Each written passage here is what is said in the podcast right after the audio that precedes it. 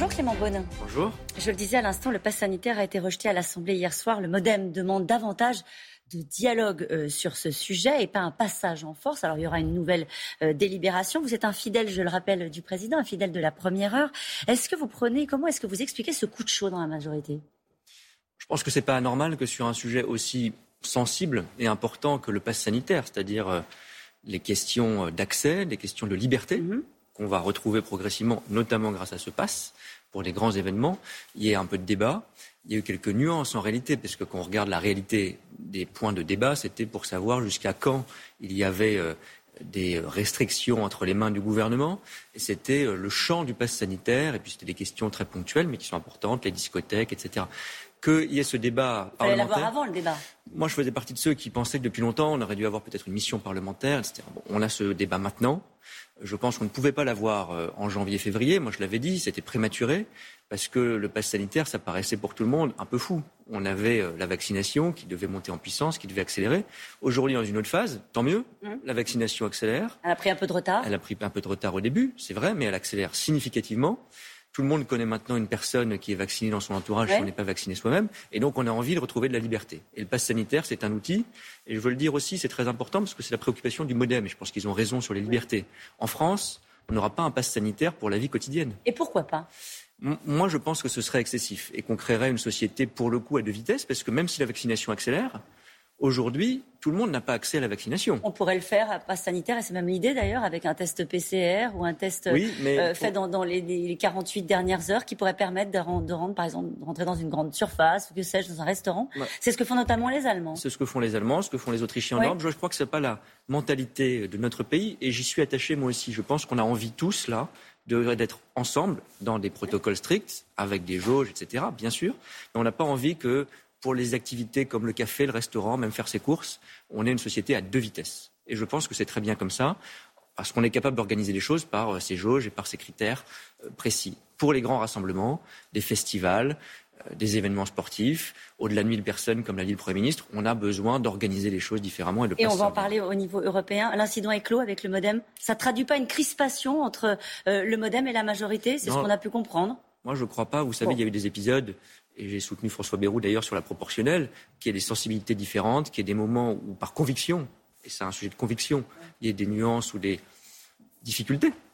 C'en est une C'en est une dans la vie parlementaire, tant mieux. S'il n'y en a pas, on nous dit euh, tout le monde est godillot et il n'y a pas de débat. Peut-être un peu plus de dialogue? Je ne crois pas, et franchement, il y en a. Il y en a Je crois qu'entre notamment le président et François Bayrou, le dialogue est assez fréquent. Alors le pass sanitaire, c'est aussi un sujet, j'ai mis après, presque surtout un sujet euh, européen à, la veille de, ces vacances d'été. Ça fait toujours l'objet de négociations politiques au sein de l'Union européenne. Déjà, est-ce qu'il sera prêt avant l'été, ce pass sanitaire européen? Oui, il sera prêt au mois de juin. Il sera sans doute voté début juin, opérationnel euh, dans la deuxième quinzaine de juin. Et là aussi, il faut être clair, ce n'est pas un outil de restriction, c'est un outil d'ouverture. Parce qu'aujourd'hui, en Europe, vous avez des exigences de tests, notamment PCR de moins de 72 heures en général, pour circuler? Et là, ce n'est pas un pass vaccinal, c'est un pass sanitaire, c'est très important. C'est-à-dire que comme aujourd'hui, vous pourrez faire un test, mais pour ceux qui sont vaccinés, qui ont deux doses de vaccin, ça vaudra preuve ça va de changer circulation. Quoi ben, ça changera d'abord que vous aurez deux possibilités au lieu d'une pour prouver que vous êtes dans une situation de santé euh, qui est bonne. Et puis, ça permettra d'harmoniser parce que souvenez-vous, l'été dernier, c'était la cacophonie en Europe. Et à juste titre, on avait dit qu'il n'y a aucune coordination européenne. Là, on essaye d'anticiper et d'avoir le même outil partout, c'est-à-dire que le douanier ou la compagnie aérienne qui vérifiera votre petit euh, QR code sur un papier ou sur votre téléphone en France, en Allemagne, en Espagne, ce sera le même système reconnu partout. Ça veut dire que ce sont des conditions qu'on va demander aux euh, voyageurs issus d'autres pays, de pays hors Union européenne. Comment ça va se passer? Par exemple, des, touristes américains qui veulent se rendre en France Alors, la priorité, je le dis, c'est d'abord l'Europe. parce que c'est notre espace de vie. Et donc, au mois de juin, on aura une circulation facilitée par ce pass sanitaire en Europe.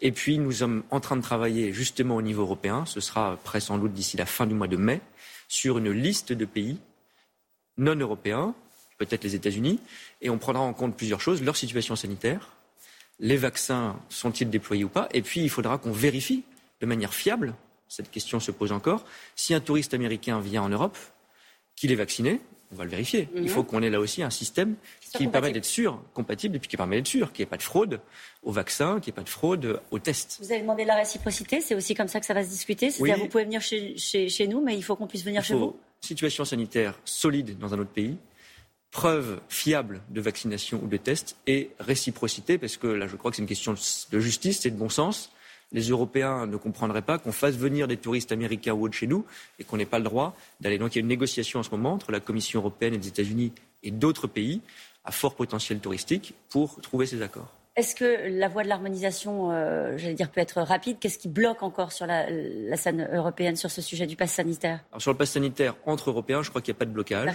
On va le déployer début juin. Maintenant, il y a des réglages techniques. Avec les autres pays européens, on travaille sur cette liste commune pour qu'on ne se trouve pas dans une situation où il y a un pays qui autoriserait les Américains à venir et puis pas le voisin. Et qui on, parle des, on parle des États-Unis. Joe Biden a appelé à lever les brevets euh, sur euh, les vaccins pour euh, en faire un bien public mondial. C'était aussi ce qu'avait dit le président de la République. Le géant américain a pris l'Europe de vitesse sur ce sujet.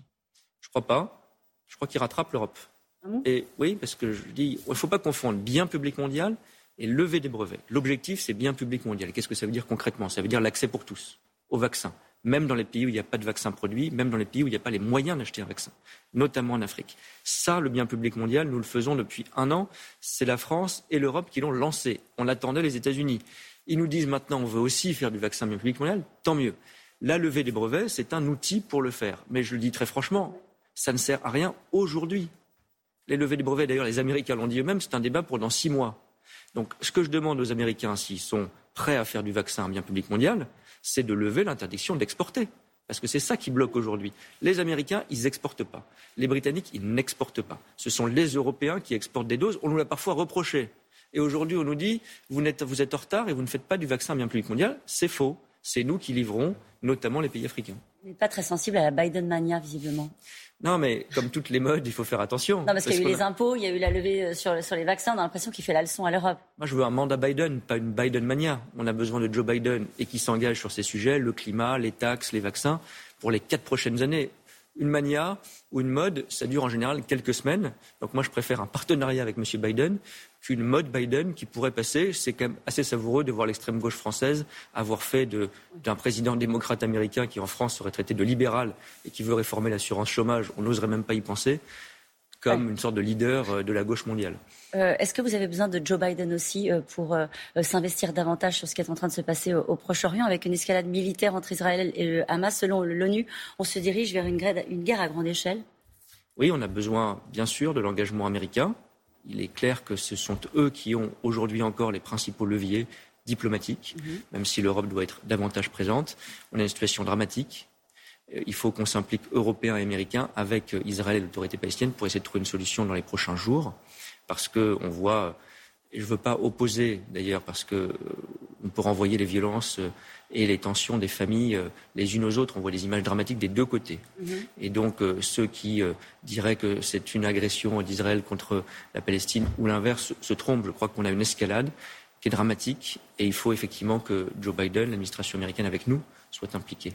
Mais d'abord les États-Unis et après l'Europe Il faut bien reconnaître que notre diplomatie européenne sur ces sujets, moi je le déplore, mais je vous dis la vérité, est encore faible. Et donc, oui, on a besoin des Américains au Proche-Orient. Et oui, pendant le mandat de Donald Trump, on a souffert du désengagement américain. Merci beaucoup, Clément Beaune, d'avoir été notre invité ce matin. Merci